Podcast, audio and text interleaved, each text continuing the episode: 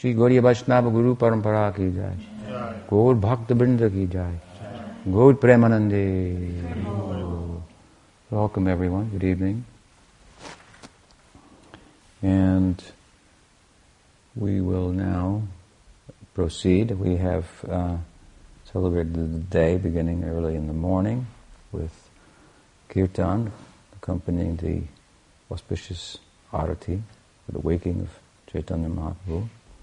And following that, we had some brief discussion, which then carried us into the morning where we again gathered and discussed further and in particular about how and the context in which Chaitanya Mahaprabhu introduced the Mahamantra, which he has, uh, by which he has referred to the um, Nam mantra.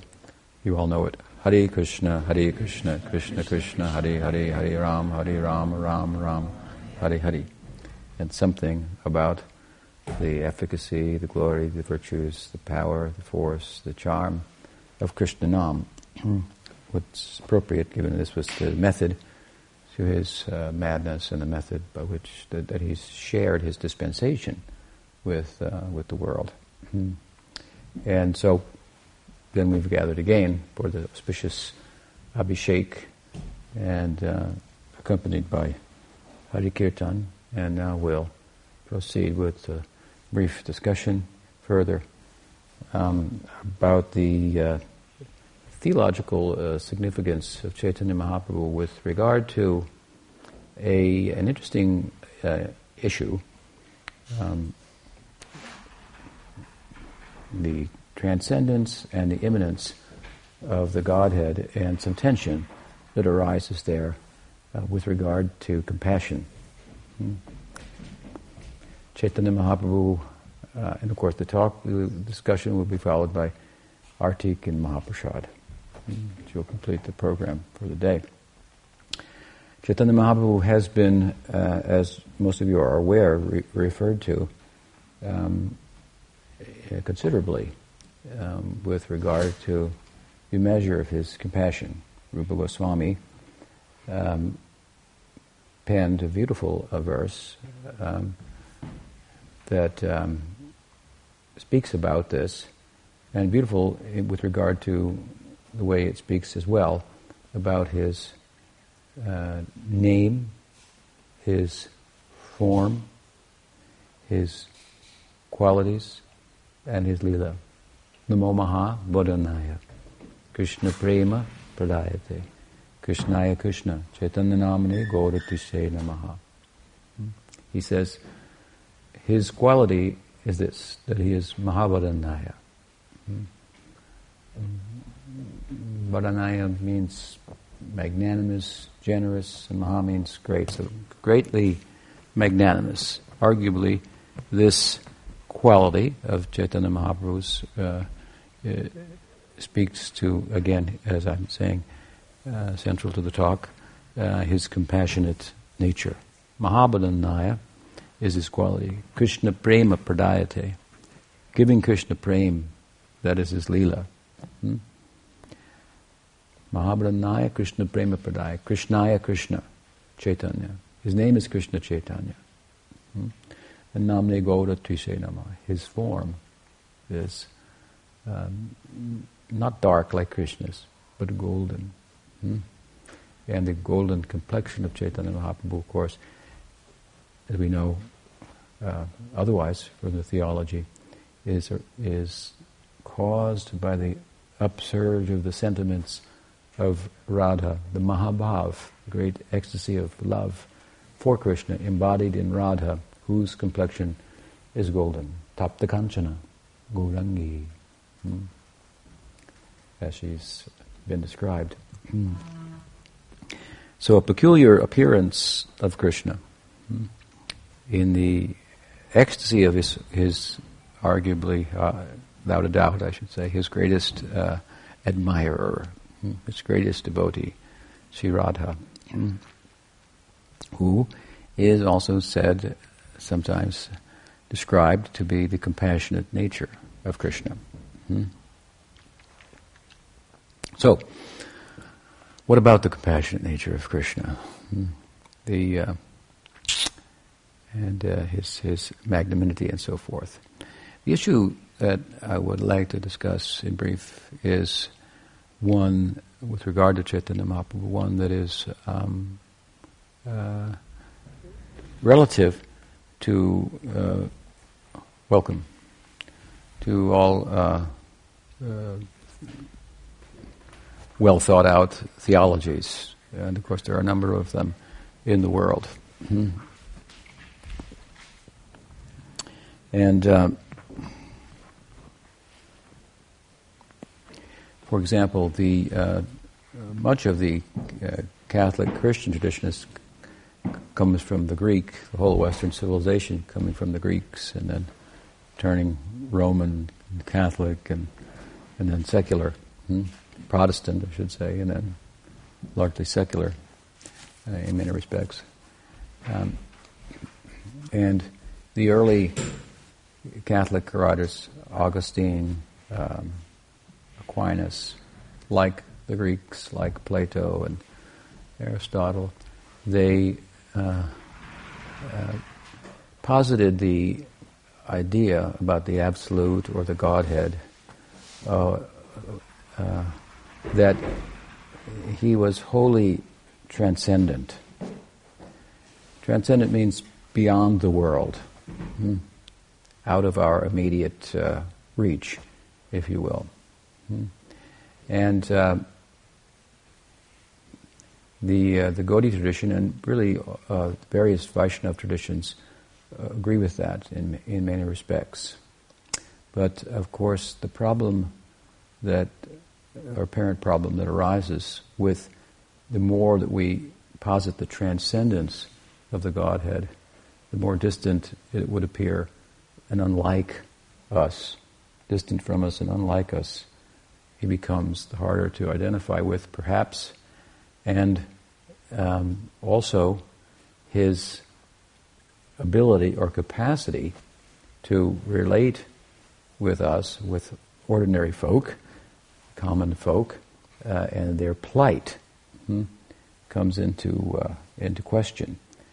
The uh, Western theological term for uh, the Godhead's transcendence in the way I'm speaking about it is impassibility. Impassibility means that the Godhead is is uh, not um,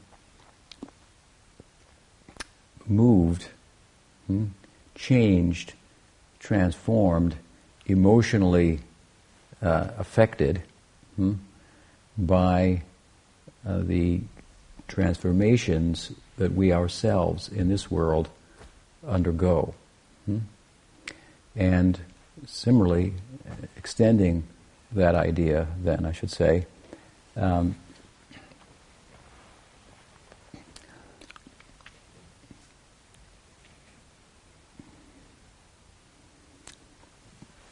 because he is distant and transcendent, hmm, he has no direct experience of our suffering.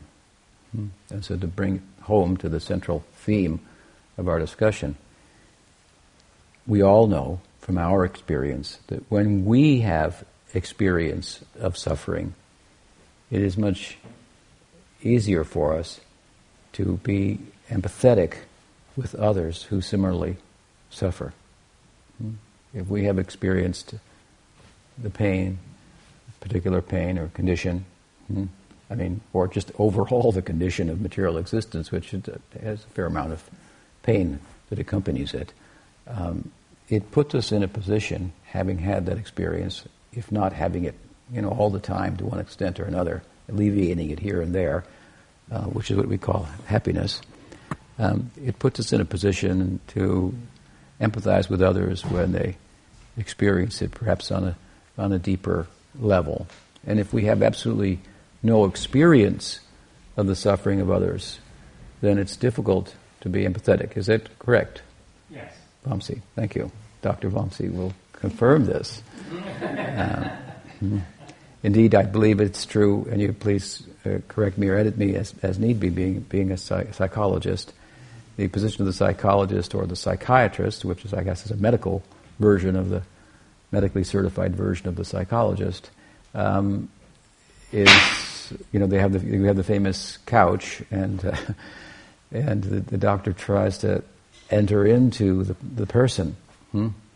um, and experience what they're experiencing and feel it through with them and talk it out and and so forth. We talked about this a little bit. This has come up a little bit in our previous discussions with regard to the idea that reason is a limited um, uh, instrument or uh, vehicle or force, influence to uh, in, in faulty, defective in terms of being the, the, the, vehicle by which we might come to conclusive knowledge, by which we might become perfectly happy, by which we might, in our terms, transcend the, uh, the world of birth and death and so on and so forth.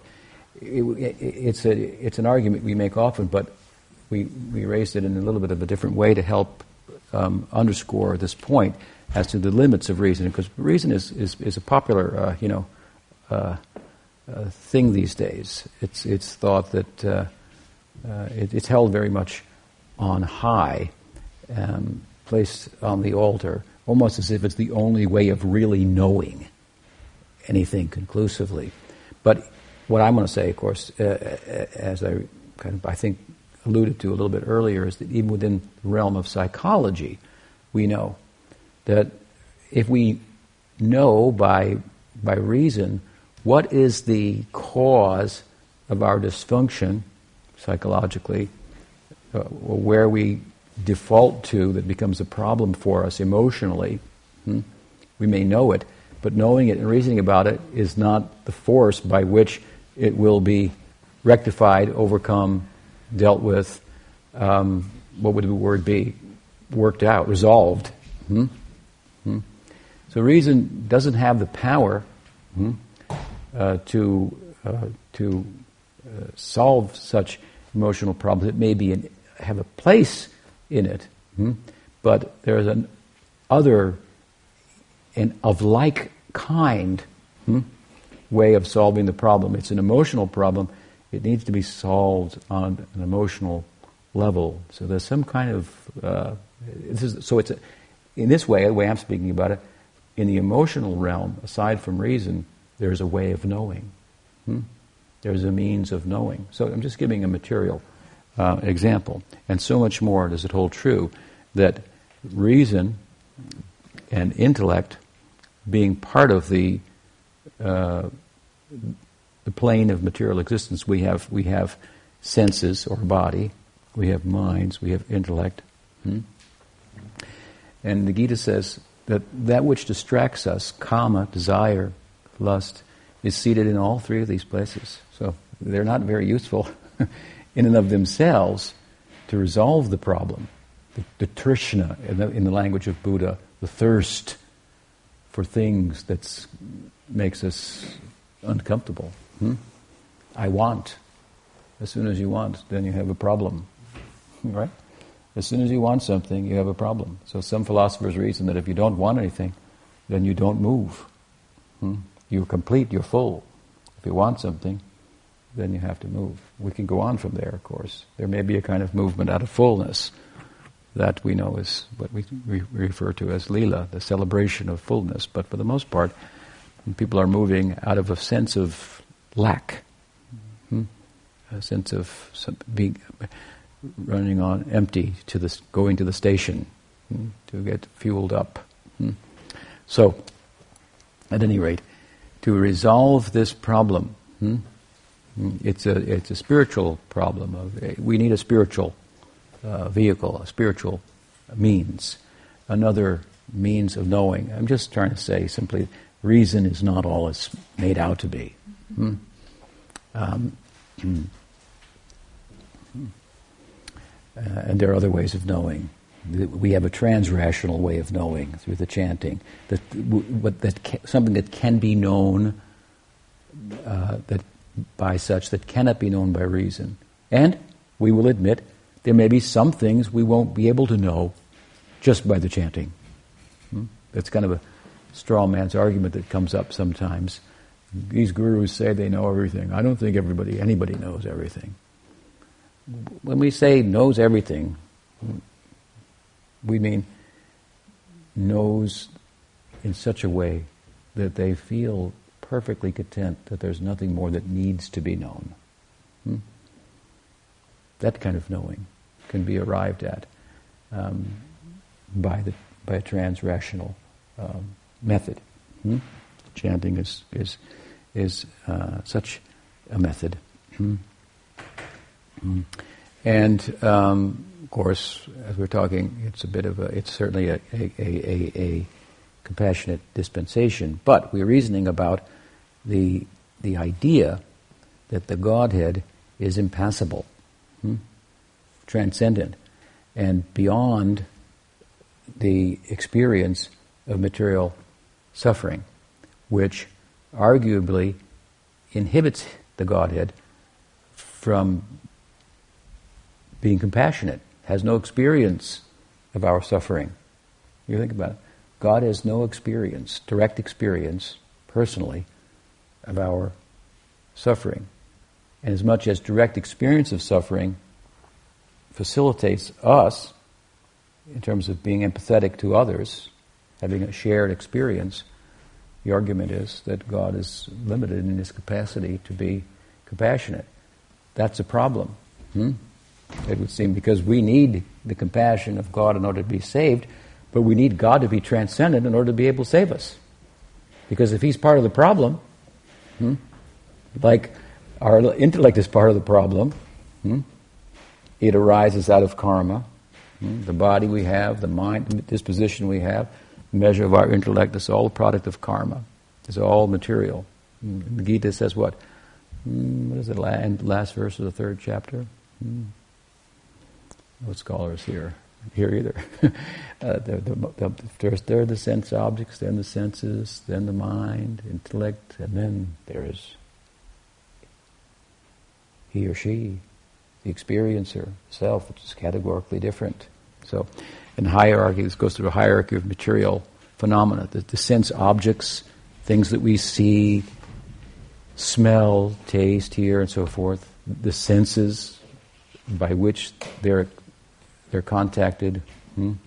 The mind, which is obviously a big part of the experience, if the senses are in touch with a sense object, if our ears are in touch with a sound, hmm?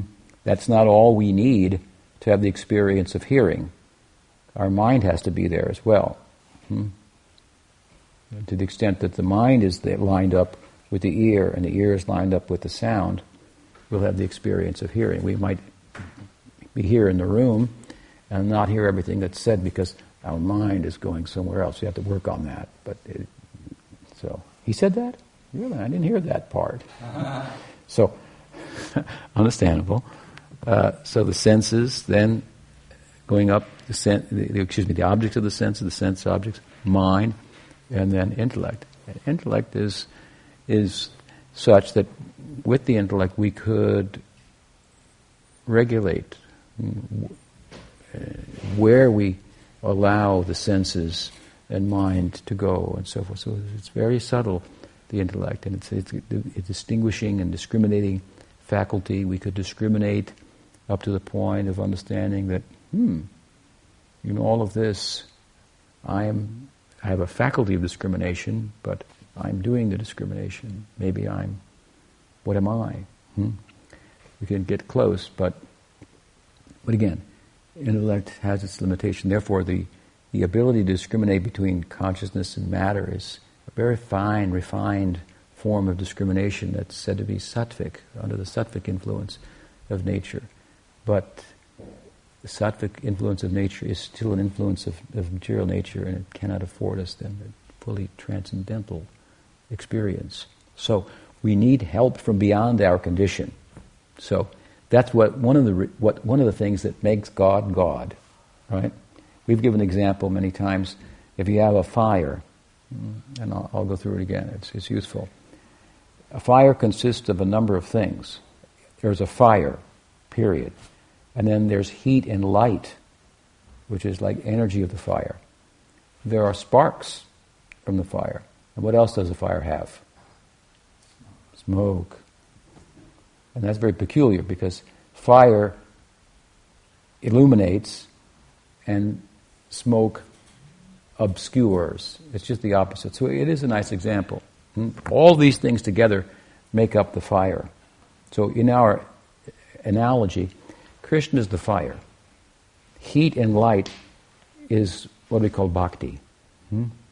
It has a cognitive feature, a, luminous feature, the, the light. Light is used in analogy to represent knowing. Hmm? It's a kind of no, bhakti is, is, in other words, it's a kind of, well, it has a kind of knowing in it, hmm? and it has light and heat. Heat means feeling, so feeling means love here in the analogy. So bhakti is a feeling, but a wise feeling. Hmm? Now we have feelings, and we have feelings of love, but they may not be very wise. We may, we feel I should do something, but it may not be a wise thing to do. Hmm? We may, our feelings may overrule our intellect, and this is our sometimes, right? Every now and then it happens that our, our feelings rule over our intellect, and it's a problem. There may be times when it's a good thing, but mostly it's a problem. Hmm? But when we talk about bhakti, we're talking about a feeling that is wise. Hmm? So, love of God hmm, is therefore something that can be, um, we can look at somewhat objectively. Because someone could say, I love God. Hmm. Can we talk about something else? I love God too. So, or there's the books like Conversation with God and so forth. So, we have to look for the Vedic or kind of wisdom of Vedanta. Vedanta means end of knowledge, and, and the ego-effacing kind of idea that um, what is consciousness, what is matter, distinguishing between the two, um, and then loving within the plane of consciousness having been wise enough to distinguish between myself and that which I'm not, hmm? between the ephemeral, to, to understand the implications of impermanence. It, we are pervaded, surrounded by impermanence, and we feel uncomfortable with that.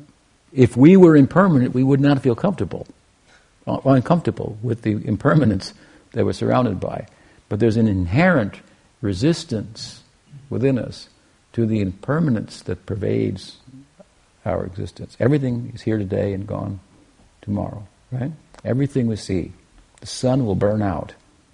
Hmm?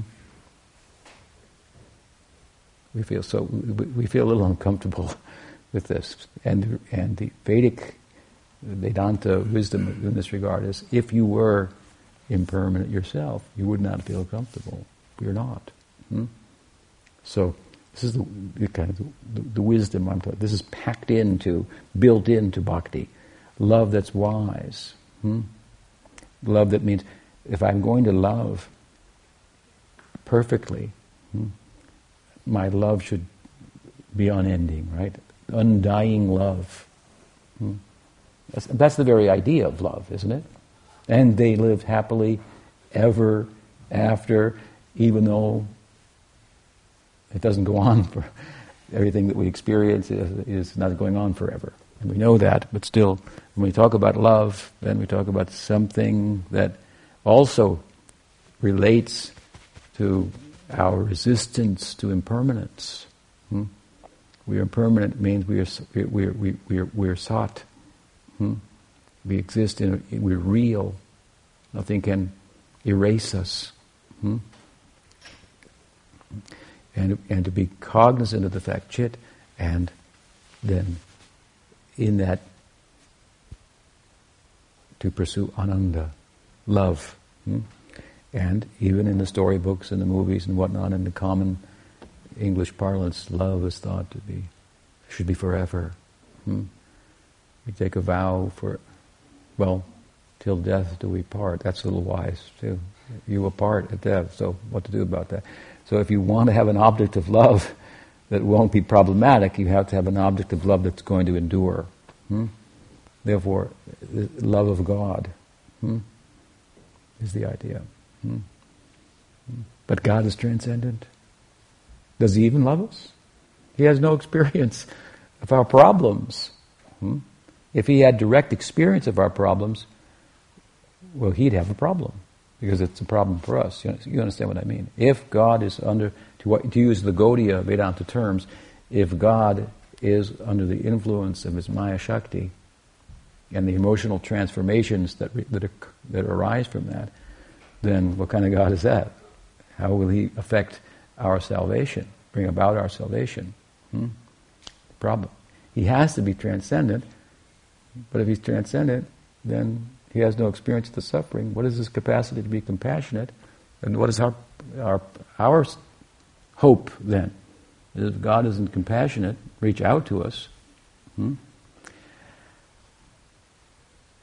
You know that bugs suffer, right? But you're not in, making a movement out of it, right? Hmm? We're like a bug on the wall. I heard this, you know, Miko, what is his name? Miko Kako or something? Michio Kaku. Michio Kaku. The other day, speaking about the universe, he was calling it something like a um, soap bubble, he said. And we, as a universe, uh, or, or as a, I guess, as people, I, I, don't know if he was referring to us or our planet or he was talking about the multiverse conception. But anyway, the soap bubble, he said we were like flies stuck on the, on the bubble. Hmm?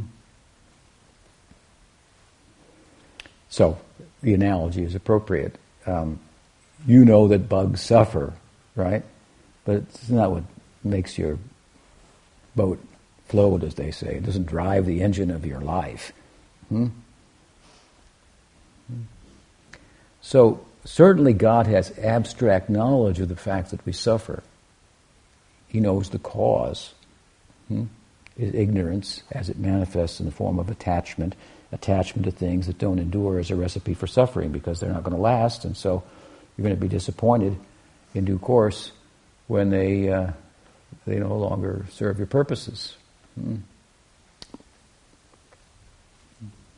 So we have abstract knowledge that bugs suffer, but we're not like doing much about it. Hmm. It's not a big concern. We might even swat one. It happens, right? so, uh, so we're kind of like bugs, and we, are suffering and it's not it's not what makes God's life go round is the idea. Hmm? If he's fully transcendent and has no experience of the suffering, in order to be fully transcendent, he, he can't have that experience. He can't be subject to that experience. Hmm? Or then he's not, so we have a problem here.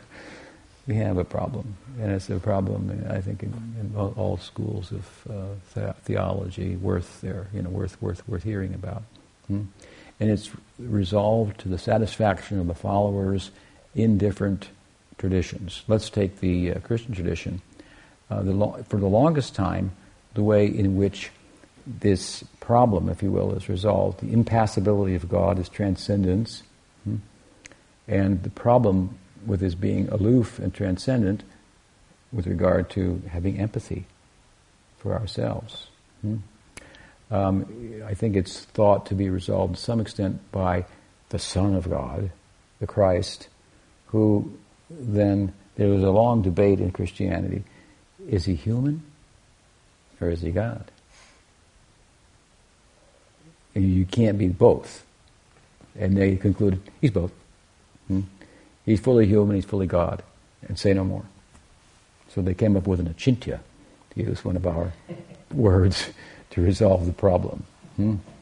He's fully human, he's fully God. So he fully experienced the suffering, hmm? and he becomes the vehicle for the compassion of the Godhead for the suffering of humanity, something like that. How they resolve it. Now, if you're Catholic, I guess you like that, and that, that works. It's good. It's, you know, there are things that are inconceivable to us. So this is the way they've tried to resolve it. But still, hmm, that has not been enough in modern times. We're talking about classical theism, and I use Christian. There are different forms of classical theism, but I use Christianity as an as an example. Hmm. Um, but in Christianity, as time has gone on, of course, you had the Protestant Revolution against the Catholics and so forth, and and now prominent uh, thinkers, I think, outside of the Catholic Church in Protestantism, this idea of God's impassibility is, is just not very popular. Hmm? And there are various attempts to humanize God. In the Bible, um, there are descriptions of God um, being angry with people.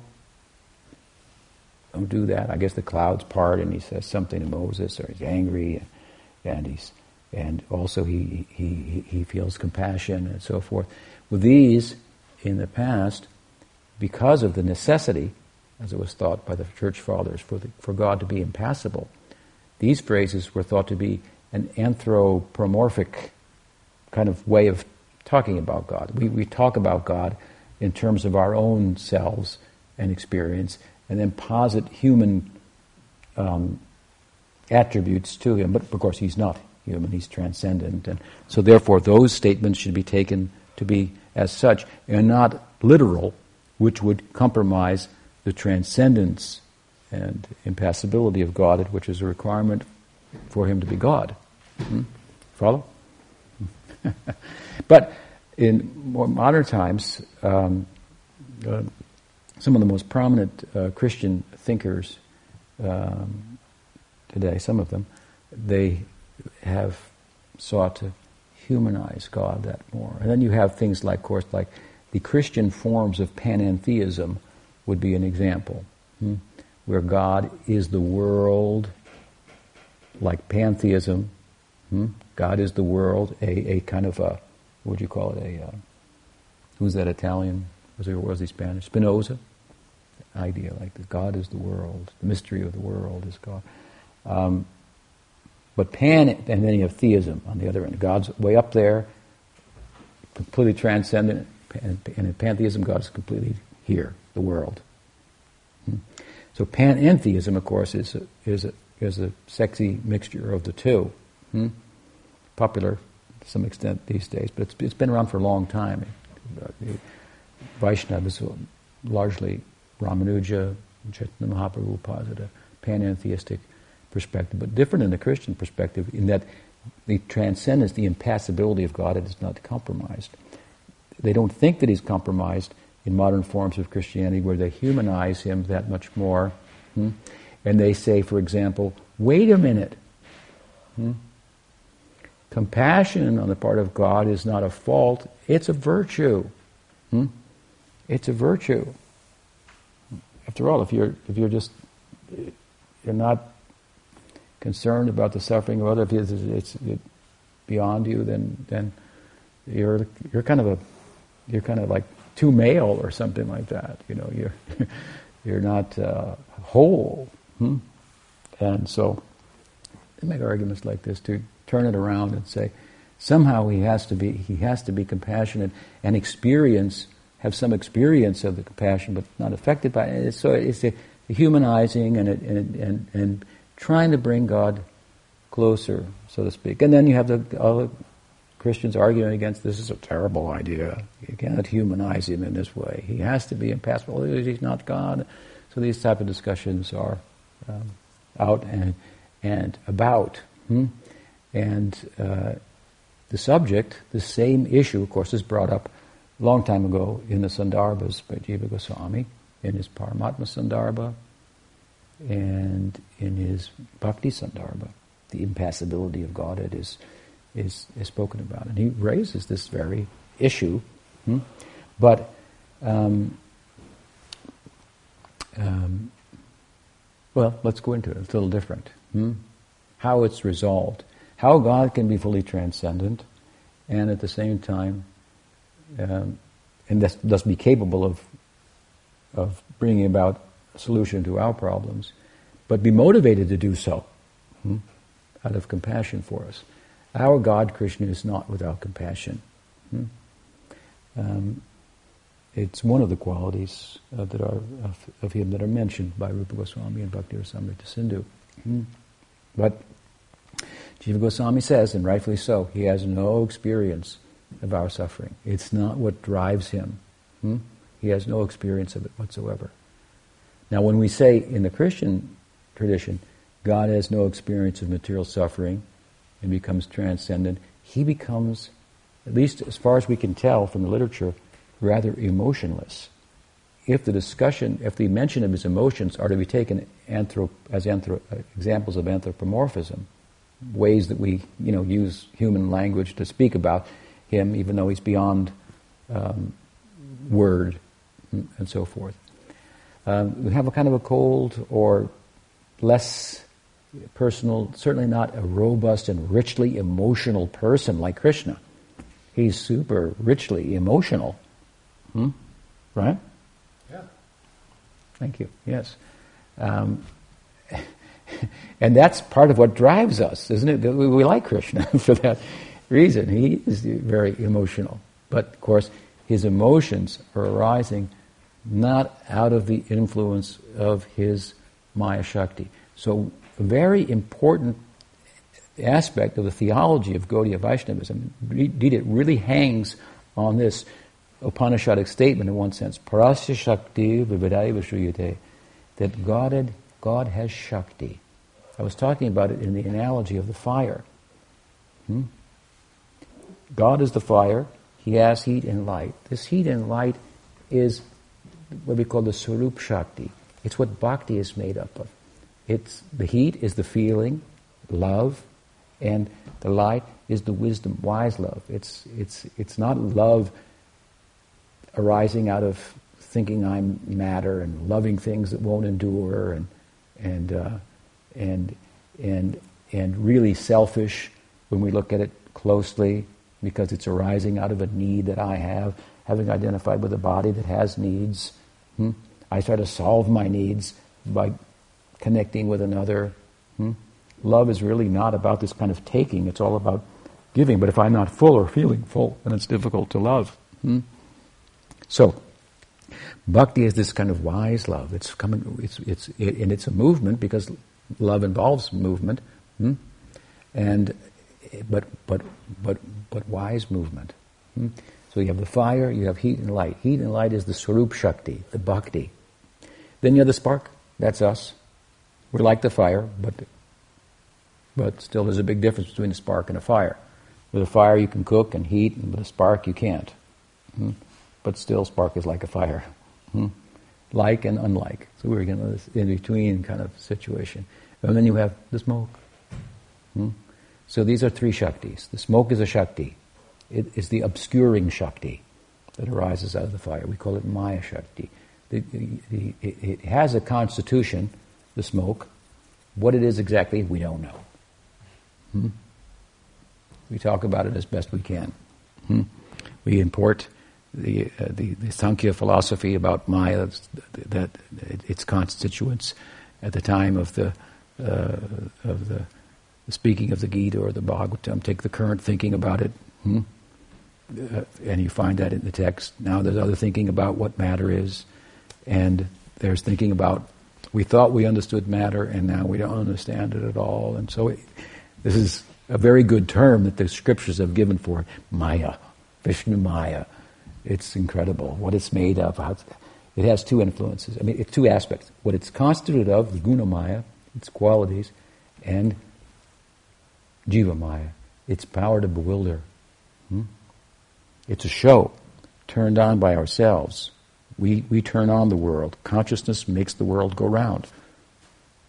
Hmm? Once you turn on the show, you can get trapped watching the show and lose sight of the fact that, you know, now the kid happens to kids, I understand, they get lost in the virtual world of computer games and so forth, and they have to be pulled away from the computer and sent to Vamsi to be a, lie on the couch and, and get a grip. there's, there's, there's, a, there's more than a virtual reality. There's a, there's a real reality. And then he's qualified to tell them about the real, real reality as well. Hmm. So, the obscuring smoke, hmm? and the spark, spark can get caught in the smoke, and or the spark can go and connect with the heat and the light and its source, the fire, and thrive. Hmm? Such is our position. But all these things, beside the fire. The fire is like the energetic, and then you have the energies of heat and light, of sparks, and smoke. These are the Shaktis. So the whole Gaudiya tradition rests on this idea of Shakti. And particularly, hmm, well, with regard to the Maya Shakti and the Jiva Shakti, but more so with regard to a very interesting and unique concept theologically, the Swarup Shakti. Hmm? This internal Shakti, this heat and light, if you will, in the analogy of the fire, that's more like the fire than not. We're like it and not like it. Smoke's not very much like it at all. Hmm? But it's like it, it's part of it. Hmm? Smoke is fire. If you have smoke, they say, where there is smoke, there is fire. Hmm? So, smoke is part of fire, but it's not like it. It obscures and fire illuminates. Hmm? Hmm? There's a oneness between the smoke and the fire, and there's a big difference too. With regard to the spark, there's a oneness with the fire, and there's a difference, and it's kind of like, you know, you get touched by a spark, it'll burn also, but okay, it's only a spark.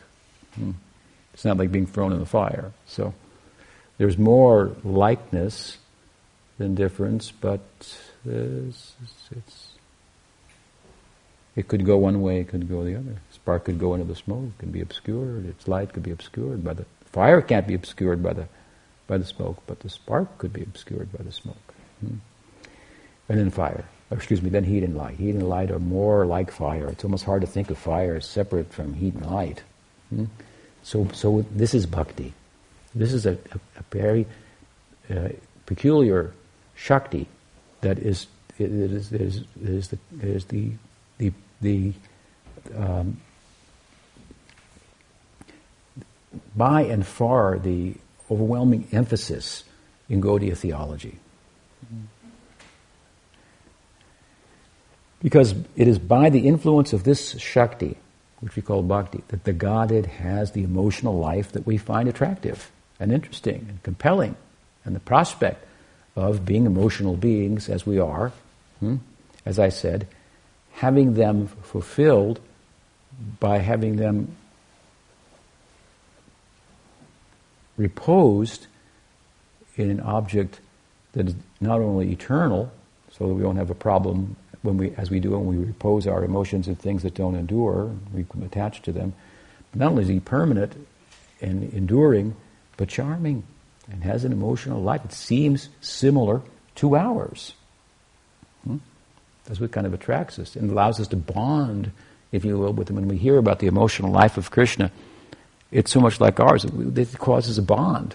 Hmm? And all of this, this whole emotional life, is going on under the influence of this Swarup Shakti. So this is a very central part of the theology of Gaudiya Vaishnava, a very important part. The, the, Jiva Goswami and Bhakti Sandarbha goes on forever about this, the, establishing from the sacred text that there is such a thing as this Swarup Shakti. Hmm? And of course, Radha is the personification, the full measure, the full expression of the Swarup Shakti. Therefore, what is the, you know, the theme of Gaudiya Vaishnavism? Hmm? Jai Radhe, Jai Radhe, Jai Radhe. So, uh, Vrindavaneshwari. Hmm? Yeah. Bhakti, overwhelming Bhagwan, that is Krishna. Krishna Akarshani. Krishna is Krishna means comes from the word um, Karshana means attraction. It is said that Krishna is all attractive, but it is said that Bhakti attracts Krishna. It is very extraordinary then. Akarshani. Hmm? He, he all attracted becomes attracted by Bhakti. Hmm? and and and, and, and as a result has a full, the full range of, of, of uh, in a very robust emotional life in transcendence. So now we have a God that's fully transcendent. Okay, that's good. We needed that. Hmm?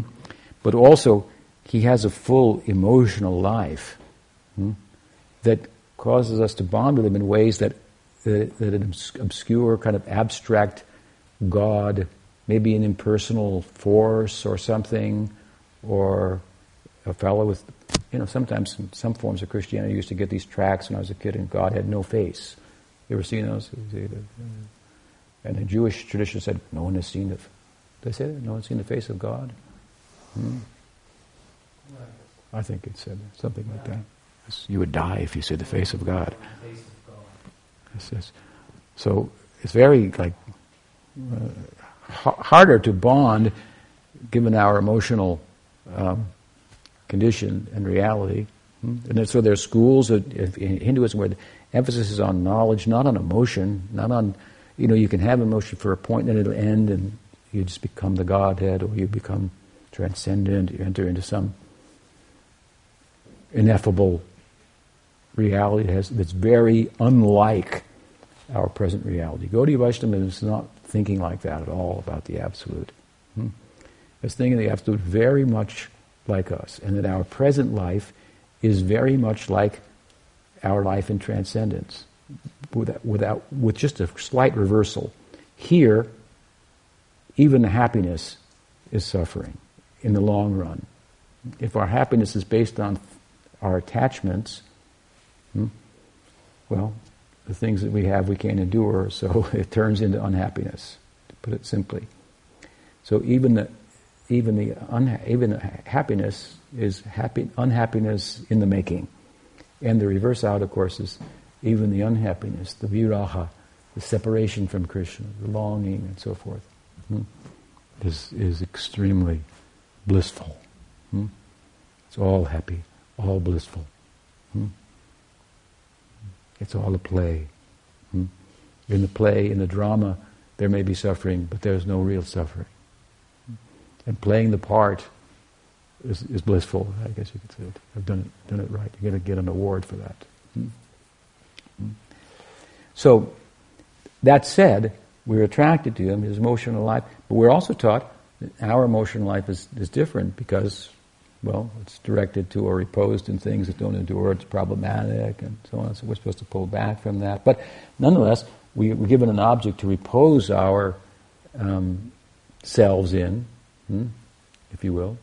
And as a result of that, it's thought that we will have a rich emotional life in relation to the Godhead. So, that said, what drives God then, Krishna, is bhakti. Hmm? And he is completely overwhelmed, like we are, with emotional life. hmm? um, he, it, it, but it's all transcendent.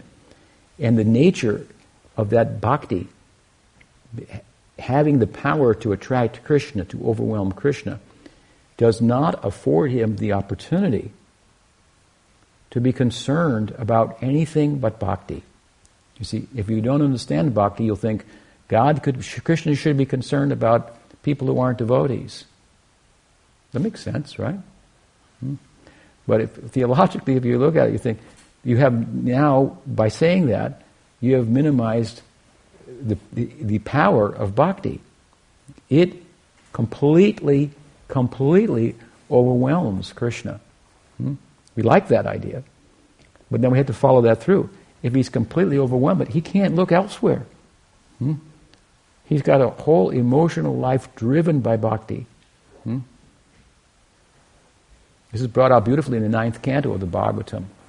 When Durvas Muni offends Ambarish, the, the, the, the, the Jnani, Durvas offended Ambarish.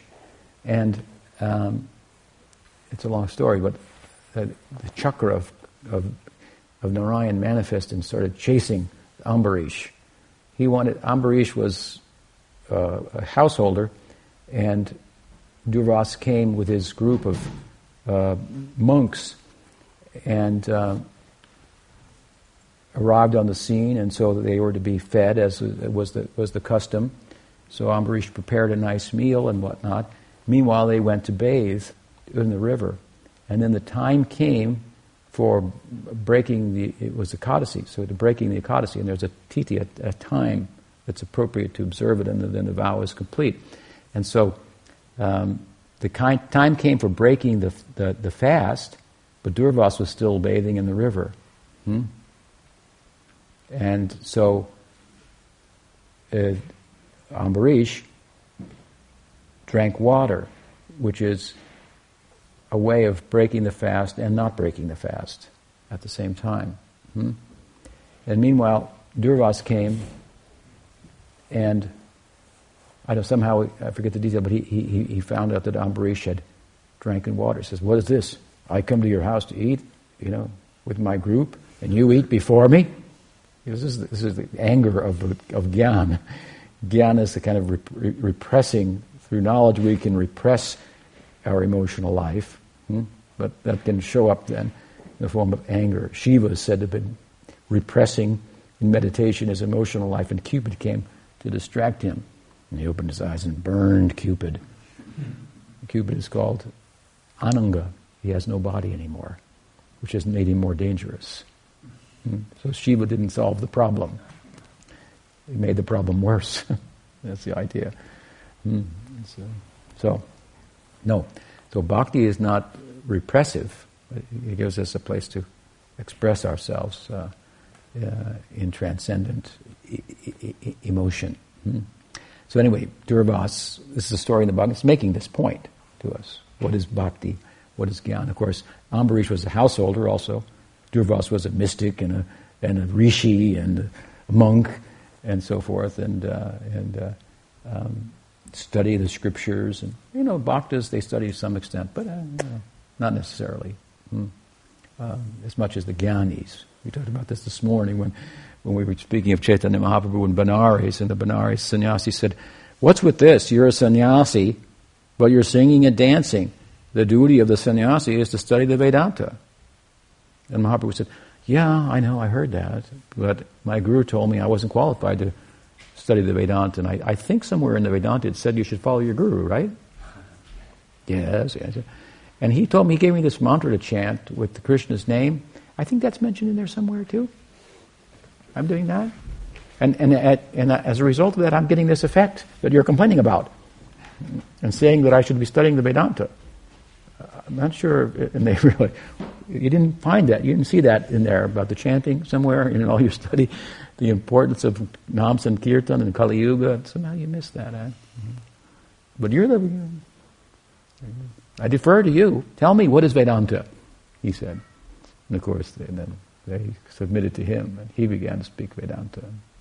They were converted to Gaudiya Vedanta. Hmm. But at any rate, Durvas, he, the big scholar and whatnot, he criticized Ambarish. What's this? He got angry at him, the anger of the Jnani from, from repression, and and Yogakshemam Vahamyaham, Krishna says, My devotees I protect. So to protect Ambarish from the anger of Durvas, the, the chakra of Krishna, the wheel, the disc, manifest and started chasing the Durvas. So Durvas is running from, he went to Brahma, help! And Brahma said, I, I can't do anything about that. he went to Shiva, said, I can't do anything about that, sorry. And then he was allowed into Vaikuntha. Hmm? You think, well, how can he get into Vaikuntha?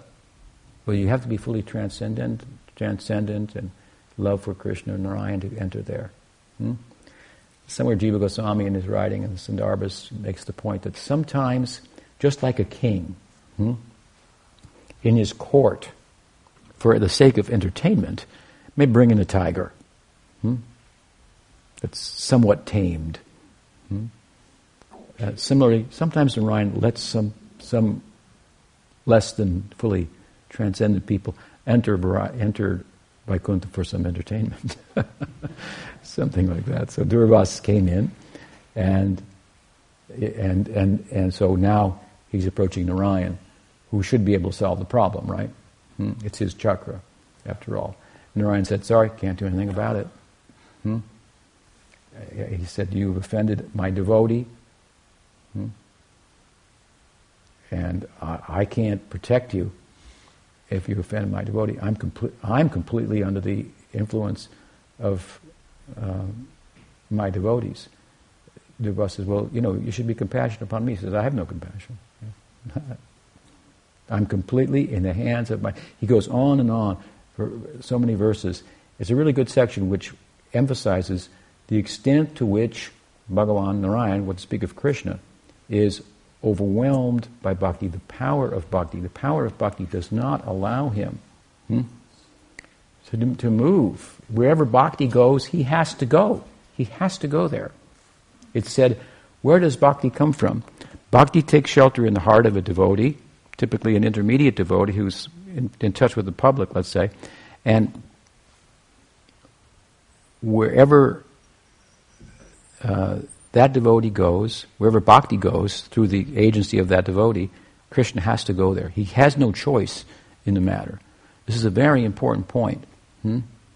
Krishna is completely controlled by the devotee. The devotee, therefore, he, in his own words, is more important to him than himself, and more important to us also. This is a point that's made again and again, and we can make it and go, yeah, yeah, I got it, but we don't really get it. The, the characteristic of the neophyte devotee is that he or she thinks, I, God is important, but the devotees, well, uh, you know, there's so many devotees. Not so important. Hmm? Typically, then the, the, devotee will be giving a lecture on the Bhagavatam. The neophyte devotee will come in and stand before the altar, put a rupee in the box in India, make a prayer, give me a good son, walk out and ignore the devotee and the discourse about Bhagwan and so on and so forth. But this plays out on higher levels as well. Hmm? The extent to which we, we think that God is more important than the devotee. God doesn't think, the Christian doesn't think like that. Hmm? And his whole emotional life, which we're attracted to about him, hmm, or by, is arising out of the influence of bhakti. Our goal is, is bhakti, not Bhagwan. Love for Krishna, not Krishna. Of course, that's where he's found. So, we want that, we think naturally, well, God should be compassionate towards, let's say, you know, ordinary non devotees, people who are not uh, under the influence in any way of his Swarup Shakti.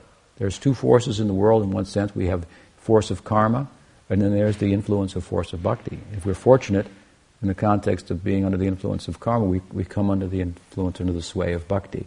And that has the power to, obviously, to, to, to dissipate the influence of karma because it has the power to overwhelm Krishna. So that's a small thing in comparison. Hmm? But the point is here that if bhakti is all we want it to be, need it to be, and of course the scripture says it is, then Bhagwan has no time to think about anything but his devotee. Those who are completely focused on him have got his full attention. They fully have his attention. So those who are not under the influence of bhakti, how can he think about them? Neither does he have any experience of their suffering directly. He knows the mechanism, he knows there's something called ignorance and attachment is its manifestation. It causes suffering. He can speak about it as he does in the Bhagavad Gita. Hmm? So he has abstract knowledge of the suffering. Hmm? But abstract knowledge of it is not compelling enough to, to, to, to cause you to center your life around it. Just like I said, you have abstract knowledge that bugs suffer. But we're not going to, it hasn't started yet, at least, a movement for bugs. Hmm? Save the bugs. You know, they're suffering. Um, we laugh at it. What do the bugs think? They have no compassion. They're, they're way up there, you know, they're not, they're not like us. Hmm? So, he has some abstract knowledge, but it's not what drives him. Hmm? hmm? But he has a rich emotional life in the context of bhakti. So, then, what about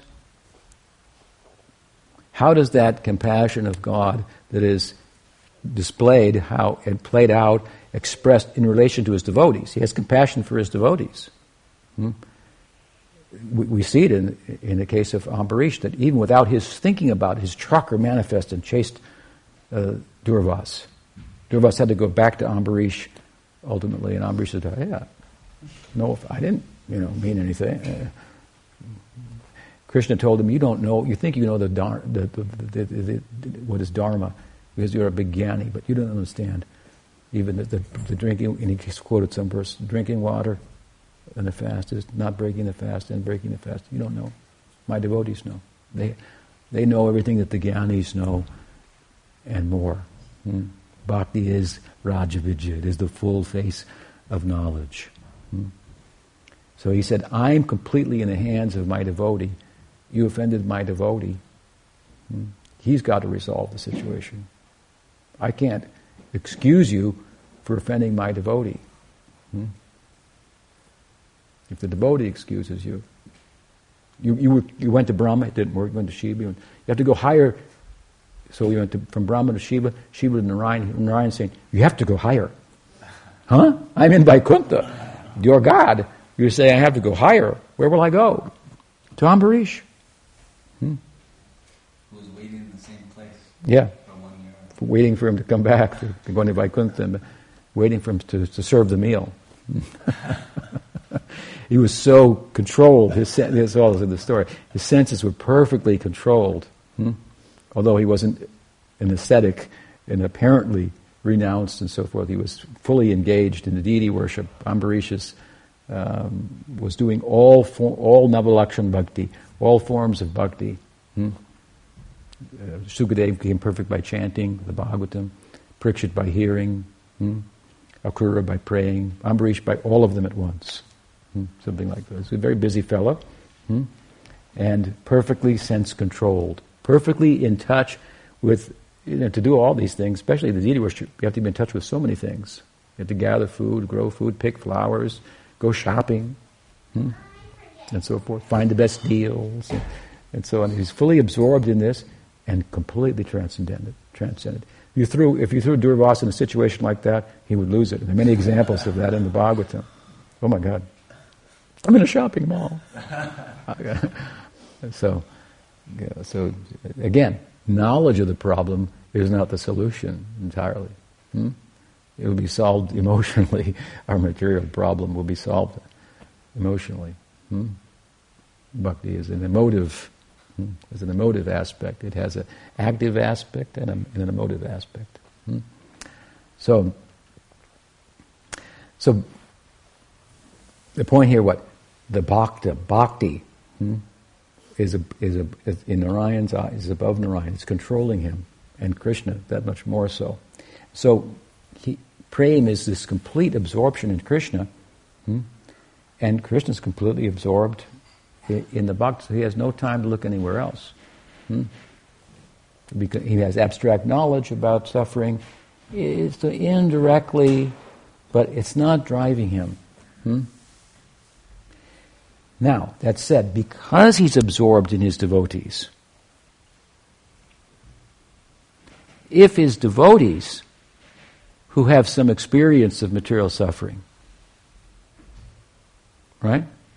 You're a devotee you have some experience of material suffering, if you naturally, as you would in bhakti, feel compassion for others, oh, then Krishna, to please you, hmm, he has to, hmm, much as you're a devotee, he has to please you. Then his compassion will be extended to those whom you care about, who you have compassion for, whom you want to give bhakti to, or whom you just want to help. Hmm? And of course, the devotees, being one of his Shaktis, they're the combination of two. There's the Jiva Shakti and the Swarup Shakti, Bhakti, hmm, coming together. Hmm. And because the, the, the, the Jiva Shakti is now influenced by the Swarup Shakti, we call him or her a devotee. So, to the extent that that's the case, we're a devotee. Then, whatever our cares are, there may be, our concern for others, so will indirectly draw the compassion of God. So this is the way in which the problem is resolved in in Gaudiya Vaishnavism. The devotee is non-different in one sense, as we said, from Bhagwan. Hmm? Just as the, the spark is not from the fire and the heat and light, and here you have both of them together. The spark and the heat and light. Hmm? So Bhagavan comes to the world for the devotees, and the devotees care about others. Now there may be devotees that that that are um, don't have any experience of material life. We have this idea of nityasiddhas. Mahaprabhu said to come with his associates. So his associates uh, are, have an identity in Krishna Lila. Hmm? So they have no experience of material suffering. That's true. So what about them? They have no compassion. No. Because, why? Bhakti requires both the object of love and the love. So the, devo- the, the, the, God, God and the love, both. Hmm? But there's two different vantage points. The vantage point of the devotee and the vantage point of Bhagavan as the object of love, and the devotee as the love. Hmm? So in bhakti. Well, Krishna is absorbed only in his devotees. Devotees are only absorbed in God, but God, they see everything in relation to God, which is appropriate. They see the whole fire, they see the Shaktis. Hmm? They see the stars at night and they think fascinating, and they can sit and look at the stars. We talked about this yesterday. Prabhupada looked at the New York women. Wow, they're fascinating. Without any attraction to them, but, but how it all works, and fascinated by the workings of Vishnu Maya and so forth. Hmm? So the, the devotee is only absorbed in Krishna but sees everything in relation to Krishna. Hmm? And wants to, you know, see, wants to kind of excavate the connection that all things have with Krishna. So the sharing of bhakti also is stated in, in, in, in the sacred text, Titikshava Karunika, for example. Hmm? Surita Sarvadevi Bhagavatam describes the qualities of the devotee. This is, you know, this is a secondary quality of bhakti, is compassion. Hmm? So it's a secondary quality of bhakti from the perspective of the bhakta. Hmm? So the devotees are naturally compassionate.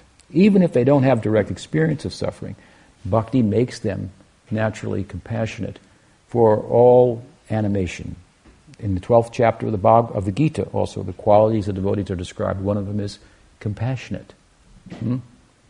And Baladev Vidyabhushan, in his commentary, says they cannot tolerate the pain and suffering of, of any of, of, anyone. They try. They, they feel moved to, to, to, to remedy it. This is the quality of bhakti, as it manifests in the bhakta. Hmm? So the bhakta is thought to be the devotee, is thought to be the kripa shakti, that manifestation of the kripa, the compassion of Bhagawan. He's transcendent, aloof, not touched by Maya, thank God, hmm? capable of delivering us, and he has compassion for us as manifest through his devotees who are one with and different from him at the same time. This is how we resolve the issue. I feel it's a little more elegant than Achintya, but there are different faiths and people will be drawn to different manifestations of the Godhead. Now, that said, it's an interesting subject. Hmm? That said, with emphasis on the devotee, we come to the position of Chaitanya Mahaprabhu, which is what our discussion is about as it began. Namo Mahavadanyaya, Rupa Goswami said he's extremely magnanimous, the most magnanimous. He describes him in his um, uh, Vidagdha Madhava, Anarpita Charim Charat Karunayabutina Kalo. Karunayabutina Kalo. Karuna means compassion. Hmm? He, he, the Godhead Bhagavan Chaitanya appeared full with compassion for the world. Hmm? For everyone in the world. So here, what's going on here? He's Bhagwan.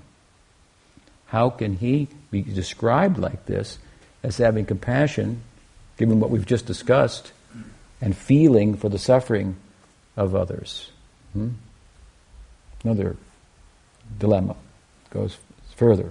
Hmm? And many, many descriptions, repeatedly throughout descriptions of Chaitanya Mahaprabhu, emphasizing his compassion, his compassion, his compassion. Hmm? And of course, the simple answer to this is that Chaitanya Mahaprabhu is Bhagawan, but he's a very peculiar manifestation of the Godhead. Hmm? He is the Swayam Bhagavan himself, the avatari, the source of all descents, all avatars, all descents of the Godhead, all different faces of the Godhead. Hmm? He's unique in that sense, but he's unique in another sense as well. What is that? That he's appearing, as we said earlier, Bhagawan, Swayam Bhagawan, in the form of a bhakta. Hmm? In the bhava, with the feeling of a bhakta. In experiencing life from the perspective of the bhakta. And which bhakta? Of course, it's the love of Radha. So the full face of bhakti hmm, is uh, is what Chaitanya Mahaprabhu is about, although he's Bhagawan. And therefore, hmm, he is readily compassionate as any other devotee is, and, and more so. So it's because of his vantage point as a bhakta that he's been described as compassionate. And we see in the literature for example, in Chaitanya Charitamrita, examples of both. He's Bhagwan and he's Bhakta. So sometimes he's in the bhav of a, bhag, a Bhagwan, of God, and sometimes in the bhav of a Bhakta.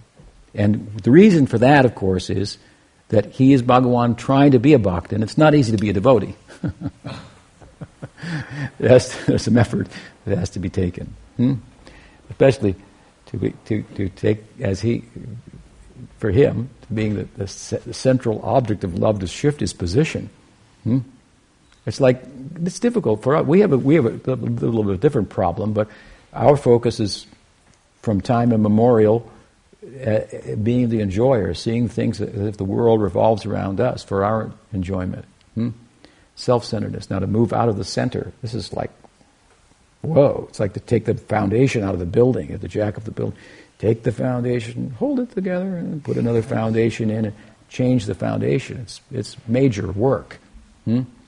To change your angle of vision. This is what we're involved in. Busy, busy, busy. There's so many things, but we're really involved in trying to change the angle of our vision. Hmm? Um, so you can see it's, it's not easy habits formed in youth are difficult to overcome. So we're going for a long time moving with this particular perspective, and now to, to, change that from being the enjoyer to being the servant. So for Bhagwan, I mean, it's a little bit different problem, but it's similar in, in a sense. He's the center, he's the enjoyer. Forever and for everyone. To change that. Hmm? Radharani's looking at him like, I don't know if you can do that.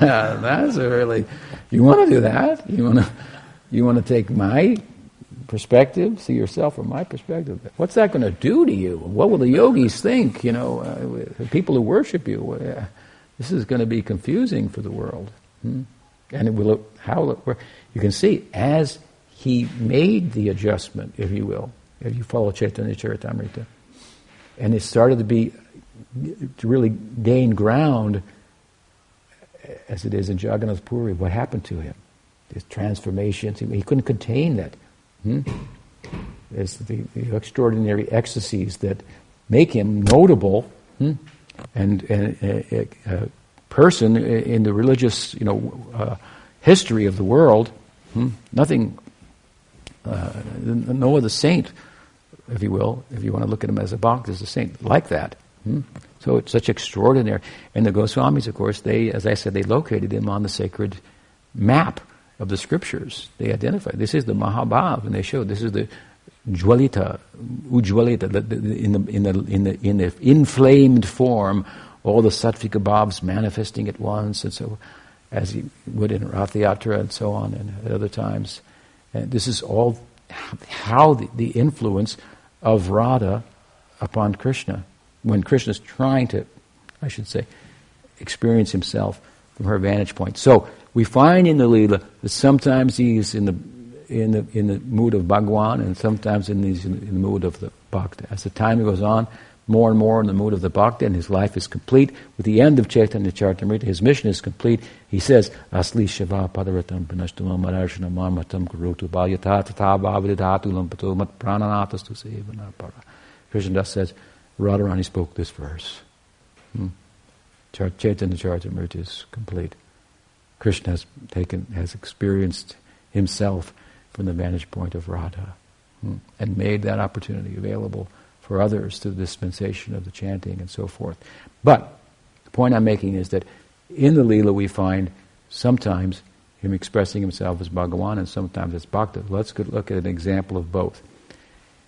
Vasudev Dutt was a famous devotee of Chaitanya Mahaprabhu, one of his eternal associates. Hmm? And Chaitanya Mahaprabhu came upon him and he was filled, Vasudev Dutt, with compassion. Hmm? And he told Chaitanya Mahaprabhu, here's how I'm thinking, that if you would please take all the karma and all the suffering of every soul in the universe and give it to me, put it on me, that they could be all delivered hmm, and enter the Leela of Krishna, hmm, then I'll feel my life is, is, is, is meaningful. Hmm? This is how he was thinking. All, uh, and, and, such was his standing in bhakti. He thought, I can take it. Give me all their karma, uh, put it all on me. It's kind of like, you know, he was ready to be crucified for the, for the sake of everyone else. It's kind of a parallel. Bhakti Siddhanta said, this is beyond Jesus in his commentary. This is beyond Jesus. Hmm. We take the suffering of every, every, every being in the universe. Hmm. Um, in the multiverse, I guess. So, but Mahaprabhu said he was very much pleased with the mood of Vasudeva He was very much pleased uh, to see the compassion of his devotee.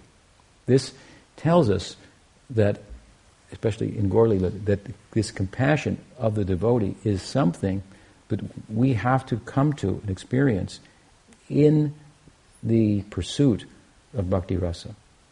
You cannot pass through the compassion and attain bhakti rasa. So this should, this will, will come first. Hmm? Krishna says even in, in Bhagavatam, Kapila to Devahuti, uh, those who worship me hmm, on the altar, but don't have compassion for others, uh, their worship to me, when they make offerings to me, it's like throwing ashes on, a, on the fire or something like that, or pouring, uh, putting out the fire. If you started a fire to make a sacrifice, then you pour it, put it out. Hmm. Bhakti Vinod said what? Jive doi Krishna Nam. Sarvadharma Sar.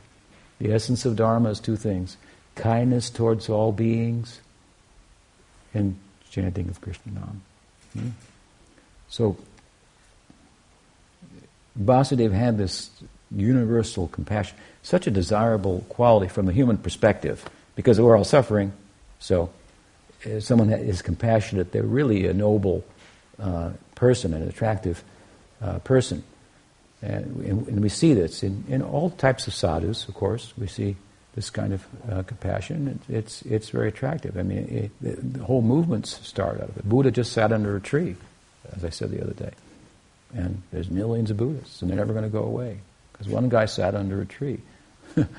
and what happened to him? And he began to speak what happened to him and showed his compassion and so forth. Uh, all these saints, none of them are self-promoting. Hmm? Mahaprabhu was not self-promoting. If anyone said, "Oh, you're a Vishnu," he would cover his ears. Hmm? moving away.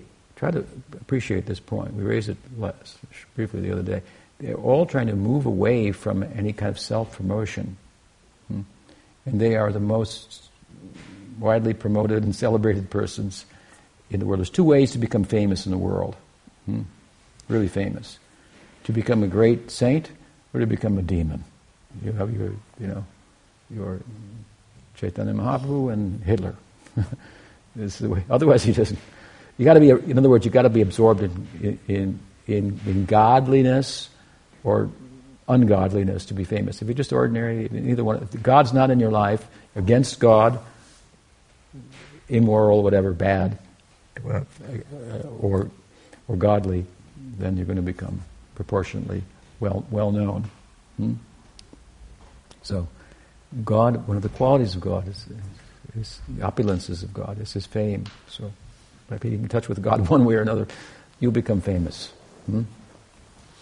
Choose the right, the good way. you want to become like Chaitanya Mahaprabhu, like like Jesus, not like Hitler or Mussolini or Stalin or something like that. So, anyway, hmm. compassion desirable quality. It's, the, it's, it's, it's, it's, it's inherent in bhakti. Hmm? So it must manifest in the bhakta. So Mahaprabhu was very pleased with Vasudev Dutt's compassion. But in the mood of Bhagwan, hmm, he said, Oh, I'm moved by that. He said, But if one she goat in a herd of cows is lost, something like that, it's, it's, it's not a big deal. This is his way of saying, out of millions of universes that are described as emanating from the pores of Vishnu, hmm, zillions and zillions of universes, if you liberate one of them, material life will go on. Hmm? So he expressed some aloofness with regard to the sufferings of the world. It's appropriate to Bhagawan, as we've been describing, right? Hmm? In the bhava of, of, of, of, Bhagawan. Now, we go the other extreme, hmm? and we find Chaitanya Mahaprabhu in Antya Lila speaking with Haridas hmm? about the, the power, the efficacy of his, of his method of chanting, Nam Sankirtan. And he expresses a concern there that people will that will that will be sufficient to, to deliver the people of the world. Hmm? And Haridas replies to him, "Oh yes, even if the if the Muslims who are non-devotees they chant Haram, hmm? which is a Muslim expression for something, without knowing it, they're chanting the name, and and, and they'll be delivered. So don't worry about that." Hmm?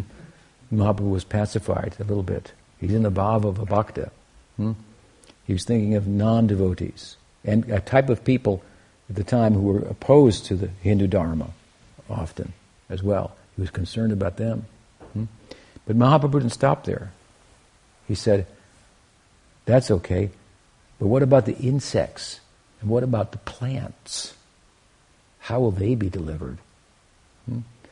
You see the, the, why he is Mahavadanyaya avatar.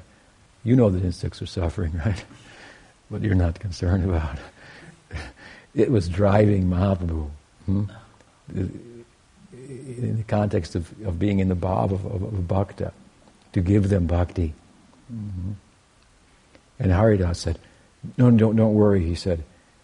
He took it to another level. He said that when you chant, even the non moving living beings, there's a way of saying like rocks, hmm?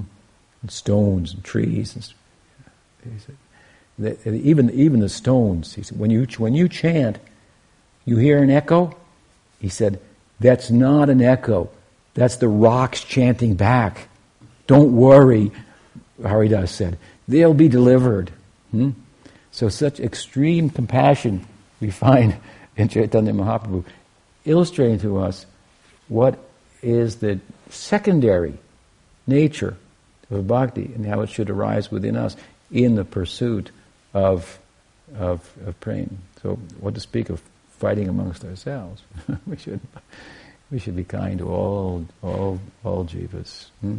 if we're growing in bhakti. And so, this way we understand, and it, I think it's very appropriate. Rupa Goswami's statement about the quality of Chaitanya Mahaprabhu, Mahavadanyaya, Karunayabhatunikalu, most compassionate. He is fully transcendent. He's Krishna himself. He's mad, totally overwhelmed by bhakti, by Radha's bhakti. He's paying his respects to that bhakti. He desires to taste that bhakti. In the context of tasting it, he becomes a bhakta. Hmm? And he's now Bhagawan, so the most compassionate form of Godhead. Shriman Gauranga Mahaprabhu ki jai. Mahavadanyaya Avatar ki jai. Shri Shri Gaur Poorni महामोत्सव की जाय और भक्तवृंद की जाय और प्रेमानंदे So, any questions? Sounds like it's time for the Arctic now, huh? Any question? Brahma. Uh, I got a couple of things. One is that you mentioned that passage from the Bible, no one has looked upon the face of God. And lived or something, yeah. Yeah, there's a, the second part of that is accept, is, uh, accept those that are of God. Okay, there you go. So that kind of works for us. That works, yeah. yeah, yeah, yeah. So, second, uh, the second the question I have is that you mentioned that uh, Nityasiddhas don't experience material suffering. Yeah. Okay? So, this was reading, uh, Prabhupada was coming across the boat on the Jaladuta, and he said that he experienced a heart attack and it was so, so painful, extremely painful. Okay? Two heart attacks, extremely painful, he says. Alright, and then there's also, even in the, uh, Gita Charmir, there's the example of Sanatana Goswami covered with sores and everything. And so, where do we get that? Where, where do you get that idea that, that, that Nityasiddhas don't experience material suffering? Mm-hmm. Mm-hmm. Yeah. I mean, I, I understand that way, but that, that they don't experience pain. Yeah. Well, it's a question of who's a Nityasiddha. The story of Sanatan was, for the example of Sanatan was different, actually. Um, he had the, well, the sores are one thing that he had, but he, he wasn't he wasn't he didn't express suffering for them. He, he expressed uh, that that if Mahaprabhu embraced him with the open sores on his body, there would be a he thought that would be offensive, offensive to Mahaprabhu. But the other example is that he uh, was called to meet Chaitanya Mahaprabhu, and if he went the direct route, which would have brought him there quickly, he would have passed by the the pujaris and priests of the temple at Jagannath, and he thought himself an outcast, and that that would wouldn't be appropriate. So he took the long route, and he went along the beach, and the, the sand on the beach was very hot. When he arrived to see Mahaprabhu, there were blisters on his feet from the sand. Hmm? And so, and he was oblivious to that. And Mahaprabhu asked about it. So, you know, whether Prabhupada's Nitya or Sadhana Siddha, who knows? Or, I suppose, um, you you could, and I, am not opposed to that at all. Have stretch it as kind of a yoga maya influence amongst the sadhana siddhas by which they actually feel some pain. They have no attachment, so they're not suffering, but they, they feel some pain, and it augments their capacity to be uh, compassionate. Hmm? Um, it's not an argument that Jiva Goswami makes that the Nityasiddhas have no experience material suffering. Some people have made that and questioned that, he doesn't make that. Indeed, he gives Narada Muni as an example of a Nityasiddha who showed compassion in ways that Bhagavan wouldn't because he doesn't have experience of the suffering. When, when Nard cursed and, in the context of that, blessed Manigriva and, and uh, Nalakuvar, who were acting in an offensive way, and they became the trees in the courtyard of Krishna, and so on and so forth. So he gives Narada this example, and Narada is a Nityasiddha, although he also plays the part of a sadhana siddha. So uh, fair enough, Jiva Goswami doesn't make that point, doesn't raise that point. I have heard others kind of try to extend that argument, and I did it a little bit to myself. But, I'm, but it's fair to say they may have some experience of it in some way that's in the context of, a, of, a, of Gaur Lila, for example, that may also more readily dispose them towards um, or, or, uh, or uh, uh,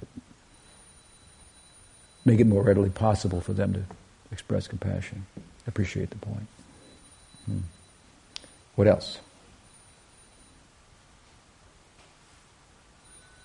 Oh, I guess say also that the idea of the Nityasiddha is like really pretty kind of, kind of uh, a rare thing. It's thought, for the most part, it's thought that when Mahaprabhu comes, they come with him, and then they go back, and everybody after that is sadhana siddha. Now, some devotees think of their gurus as Nityasiddha, and there's a way of thinking about that, I suppose you can, and it may be advocated by some also. Hmm?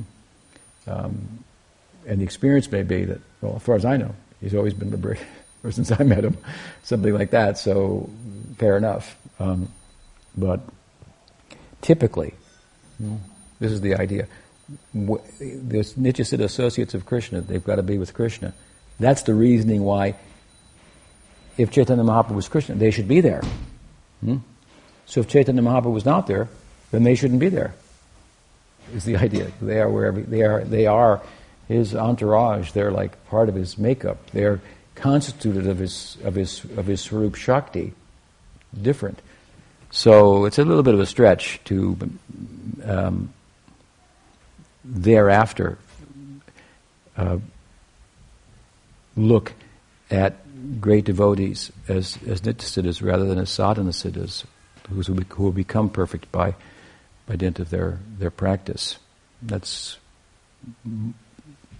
so the Gaurangera uh, Sangayani Nityasiddha Gorimane, Narottam says. Those who, he was not one of them, Narottam even. Hmm? Immediate associates of Chaitanya Mahaprabhu, they're all Nityasiddhas. He's commenting about them. It makes sense. Hmm? Um, where Krishna goes, you can't have Krishna without Yashoda and all these people. So wherever he goes, they are. Prabhupada said Krishna's never alone. Hmm? Um, so we should look to them to see if uh, examples of their uh, suffering or experiencing material suffering, and there's not too many that are brought up uh, that I or any that I know of. But at any rate, hmm, it's it's a peculiar lila, no doubt. Hmm, they're in the lila of being sadhakas, as I've often said, sadhaka siddha bhumi. So it's a land bhumi where siddhas are playing as sadhakas. So sadhakas do suffer. Hmm. We, so we could say, you could stretch it and say they have some experience by Yoga Maya's arrangement in, in the context of of um, of a lila of sadhana. Mm. Yes. Nitya Siddha, Sadhu Sadhana Siddha. The terms. Nitya means eternal. So there are associates of Krishna that are eternally liberated. Like Nanda, Yashoda, Radharani. Hmm. So Uh, Siddha, Nitya Siddha means perfect. Okay, and Nitya means eternal. Right. And so these devotees, like Krishna's friends, Subal, Sudam, Krishna's uh, parents, uncles, uh, these are all manifestations of Krishna's Swarup Shakti. They're not jivas like us, Jiva Shakti. The Jiva Shakti becomes a devotee when, with the ingress of the Swarup Shakti. But they are wholly constituted of the Swarup Shakti. Hmm? And they are the examples to follow in the Leela, hmm, in the different rasas and so forth. And then you have, with the ingress of bhakti into the life of the jiva, he becomes a devotee, and he's a sadhaka, or she's a sadhaka, and she practices, and practice makes perfect. So siddha means perfect. So they become perfect by practice. Hmm? And so there are these types of souls in the lila, and then there are the eternally perfect ones. And the, the, the latter, the former follows the latter. Hmm? That's the idea of rag anuga. Rag anuga. To follow the rag. Anuga means to follow. Follow the rag, the spontaneous attraction of the inhabitants of Vrindavan for Krishna in different sentiments. Hmm? That we, are, we, we learn about that, we become attracted to that, we, we follow in the wake of that. Hmm? That's what rag anuga means. Rag, means attachment. Hmm? Anuga means to follow. So the, the spiritual attachment of the devotees for Krishna, that if he goes behind a tree, they're feeling, if their eyes blink, they're missing him. Hmm? That's what we're, we're following after that. We're pursuing that. That's called Raganuga, that kind of love of God. Hmm. It's very extraordinary. Can, can I ask another one? Yeah, yeah, we seem like we have a little time. So uh, this is a little more personal. So as a, um, a newer devotee, or right, um, I find that uh, my experience is kind of like uh, driving down the highway without windows or a top on the car. So there's a lot of internal resistance or friction. Um, I know enough to hang in there, kind of thing. But uh, at the same time, you know, I was wondering if you could just comment on on that, right? Because it stands in contrast to one might what one might otherwise expect to feel chanting the Harinam or you know Right. Well, there's I, a kind of a assiduous quality to the practice. If I'm, uh, if that's appropriate or not, I don't know. In other words, that there's a, um, or a yagya aspect. Right. Well, the good example is given that if you have jaundice, hmm, in India, the, uh, uh, the cure for jaundice is sugar cane. Hmm? Sugar cane is inherently sweet, but if you have jaundice, the sugar cane will taste bitter. Hmm? But if you keep chewing on the sugar cane, the jaundice will go away, and the sweetness that was there in the cane will become known. So there's a point where, in the practice, um, as I said, you know, we're, we're trying to shift the ground here, hmm? and the influence, the power to shift the ground is, is significant, but you're concreted in at the same time. hmm? So bhakti certainly has the power to shift the ground, if you will, in our perspective, an angle of vision, and, and so forth, and turn us into a servitor, into a lover, hmm? rather than to a taker, hmm?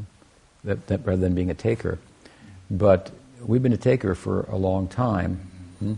and so our ability to even take advantage of, of bhakti hmm, is somewhat inhibited by our past and, uh, and, and conditioning and so on and so forth. But you know, drops of water wither away the stone. It's not going to happen overnight, and that one should. It, it may be helpful to be um, aware of that, hmm? um, and not. It shouldn't be justification for not stepping on the gas, but um, but it's a reason why you can't floor it, so to speak. uh, so. Uh, it takes time, you know.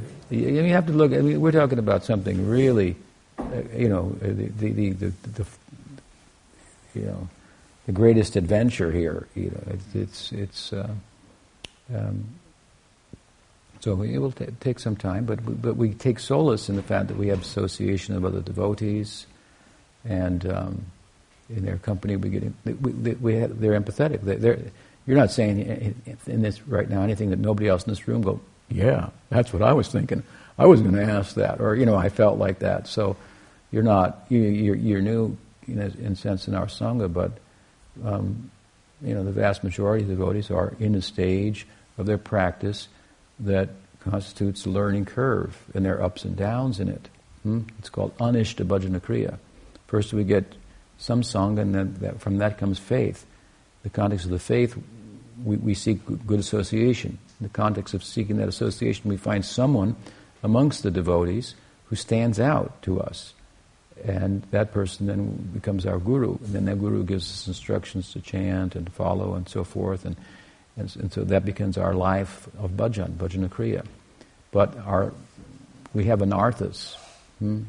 We have impediments that arise for different reasons. Um, from karma, there are impediments, good and bad karma. Hmm? And, uh, you know, you might have good karma, a lot of money. It can be an impediment. Mm. Hmm? You might have bad karma and have no money. It can be an impediment. Hmm? Uh, uh, there are anarthas that arise from offenses that may have been committed in the past. What else? Hmm. From bhakti itself. From bhakti itself, when you when you plant a, a, a seed, then some weeds may come. Hmm?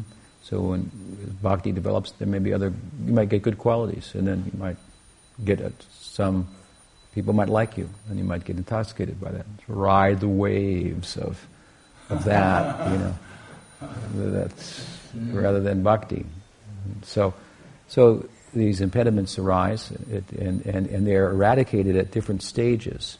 So when our practice is, is unsteady, our bhajan is unsteady, by persevering in that. This is this is the yajna part. This is the fire of sacrifice. It's kind of the do or die. You persevere. You with your commitments and so forth, and then you come out on the other side, and your practice is steady. Hmm? And what's happened is this anartha nivritti. These principal anarthas have let go, let go. Some something's still there, but the principal anarthas have been let go, and so you're free to practice. Hmm? And they can't get in the way. They, some impediments still there, but they're not getting in the way. The practice is, is, is called nishta, fixed. From this then comes ruchi, taste. The practice is driven now by taste, not by the head. I should do it. Hmm.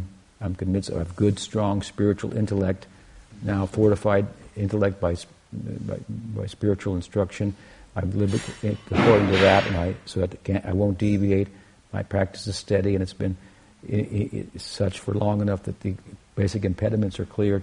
Then, in time, again, taste comes, and it's driven by taste, an attachment to bhakti, which is characterized by no desire for nadanam, najanam, nasundaram mahaprabhu said, I don't have any desire for anything else, only for bhakti. Hmm? And then the bhakti becomes thickened, hmm? and the taste has an object, taste for bhakti has an, bhakti has an object that corresponds with the taste. This is the stage of asakti, which means attachment, attachment for Krishna.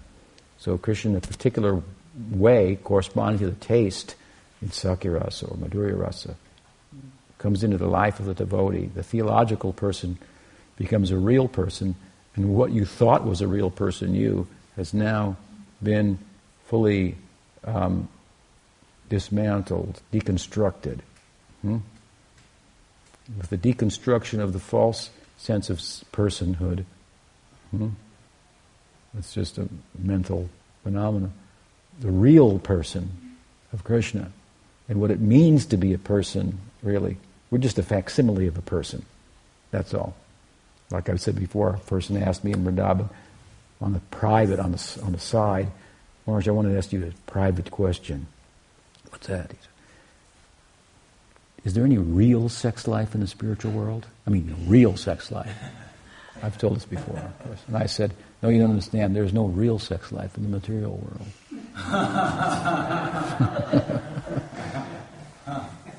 so, the real person, Krishna, comes in. Then one graduates from sadhana bhakti and enters into bhava bhakti, the ankur, the sprout of bhava comes. Hmm? And then, then, then the bhakti becomes a more of an internal life. And all of the things we hear about bhakti and power, now see the emotive aspect of bhakti has kicked in. Prior to that, in sadhana bhakti, the active anushilanam, the verb shilanam, in Rupa Goswami's definition of uttam bhakti, carries both the, an active component and an inactive or emotive internal component. So when Bhava Bhakti, when, when, we graduate from sadhana bhakti, bhakti in practice, to bhakti in ecstasy, then the emotive component of bhakti is fully in place. Hmm? And that's now driving the practice entirely. Hmm? And then the culture of the bhava is the culture of a, of a personality, inner personality in relation to Krishna. Hmm?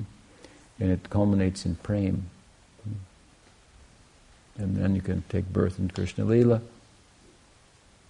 and associate with his Nityasiddha devotees hmm? and qualify yourself further. And then the, the Leela winds up and you enter into the unmanifest Leela. This is the progression. So it's good to know where to go and it's good to know where you are. Uh, you want to go here and you are here. Both things. And then, then you focus your step, not like you're going to step from here to there. I'm going to step up there. And just step here and here and here and here. and gradually, gradually, gradually. Hmm. And it may not look like you're going anywhere, but a person like myself, my concern is certain foundational building blocks of understanding are in place, conceptually. Maybe even they're not able to practice, but they keep hearing from me that I know that these these foundational sensibilities, samskar for bhakti is coming. It will carry them in, in due course. Hmm? Oh. keep keep listening, keep hearing. Hmm? Hearing will be the impetus for chanting. Hmm? Hearing comes first. Chanting comes follows that. Hmm? I heard about that. That was interesting. I heard you hear about that? did you hear what they, what they said? Then the chanting. So, anything else? Is the offering made? Or I guess they're late, huh? What time is it? No. Or it is 6.20. So, anything else? Vamsi, nice to see you. And your associate, Kalchandu. Are you feeling? Yeah. Association of devotees is good, huh? You know, I'm happy to see that you've got a, an associate to live with for a long time. It's good for you too. Your health a little better? You're good. Good. Good. Yes, Brahma. It's kind of off topic, but since you have a few minutes. Yeah. So I read something that Lord Shiva is the Lord of cannabis. So my question is Lord Shiva the Lord of cannabis? And yet, uh, why or why not? How, how, would you? I've never heard that um, put like that. Um, but uh, with regard to Shiva, there are many different manifestations of Shiva. So you have the Tamaguna Shiva and you have Sada Shiva. So the Vaishnavas, they look to the higher side of Shiva. Hmm? who is uh, who, who's not a smoker, and uh, and uh, and he's a worshipper of, of Sankarshan Vishnu hmm? in Shiva Lok. Vaishnavana Mita Shambhu, the statement of the Bhagavatam, Shiva is a great Vaishnava, refers to that Shiva. And that Sadashiva has an expression in, two expressions in Golok, as Gopishwar, in, in the form of a gopi outside the Rasalila and also as a gopa. Hmm? So he desired to experience both, and, and so Sankarshan made it possible. So this is the higher side. Hmm? The lower side of Shiva is is um, involved with the, the, the, with the tamaguna and persons influenced by the tamaguna. So smoking uh, uh, and, and it, like that forms of intoxication are an influence of, of tamaguna. Um, you know, I mean, uh, aside from uh, medical uses of herbs and things, that, that, that's another another thing. But for the sake of intoxication, it's you know, intoxication is a distraction from life and trying to alter the picture rather than to deal with it, to escape from it. Hmm? And so it's a manifestation of the tamaguna. And persons in the tamaguna need some, according the Vedic perspective, is that everybody in every guna uh, needs some deity. Hmm?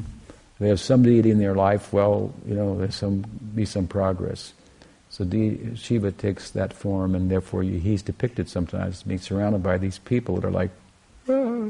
even he's like troubled by them. But anyway, that you know, that's what what he's got, and um, they do some weird things, you know, like the, one of the one of the famous stories is the Vrikasura, who worshipped Shiva, and it, and for what? So you, these are stories in the Bhagavatam. There, there's a purport to them he worshipped Shiva, and he, he, he performed huge, like bodily austerities, cut, cutting his skin off, cutting his skin off as an offering to Shiva. Shiva, I better show up before this guy's not, there's nothing left of him. You know, weird. You know, he okay. finally offered his head, and then Shiva had to appear. He was going to cut off his head, and Shiva finally appeared. So these are the stories of the Bhagavat. They have a, they have a significance. Obviously, this is crazy, uh, but uh, but in other words, nonetheless, he did some form of worship. So, so, and, and, and, Shiva appeared. So he said, "Okay, I'm here. What do you want?" He said, "I want a benediction." And what, what benediction you want? He said, "I want whose ever head I touch will crack." Shiva scratches his own head. Weird. Okay, you got it. I'll give you the benediction. So then what he did is he tried to touch Shiva's head crack his head. And Shiva started fleeing from him. Hmm? And finally he, he, he, got to got to Narayan and and Narayan protected him and turned to, turned to Vrikasura and said, Hey, wait a minute. You're not I know you're a bright fellow, but have you you know and real spiritual too. But, uh, have you considered how do you know that that benediction even works? He said, Hey, good point. you performed all these austerities. He came, he said he gave it, but how do you know it works? Good point. Narayan said, Touch your head and find out.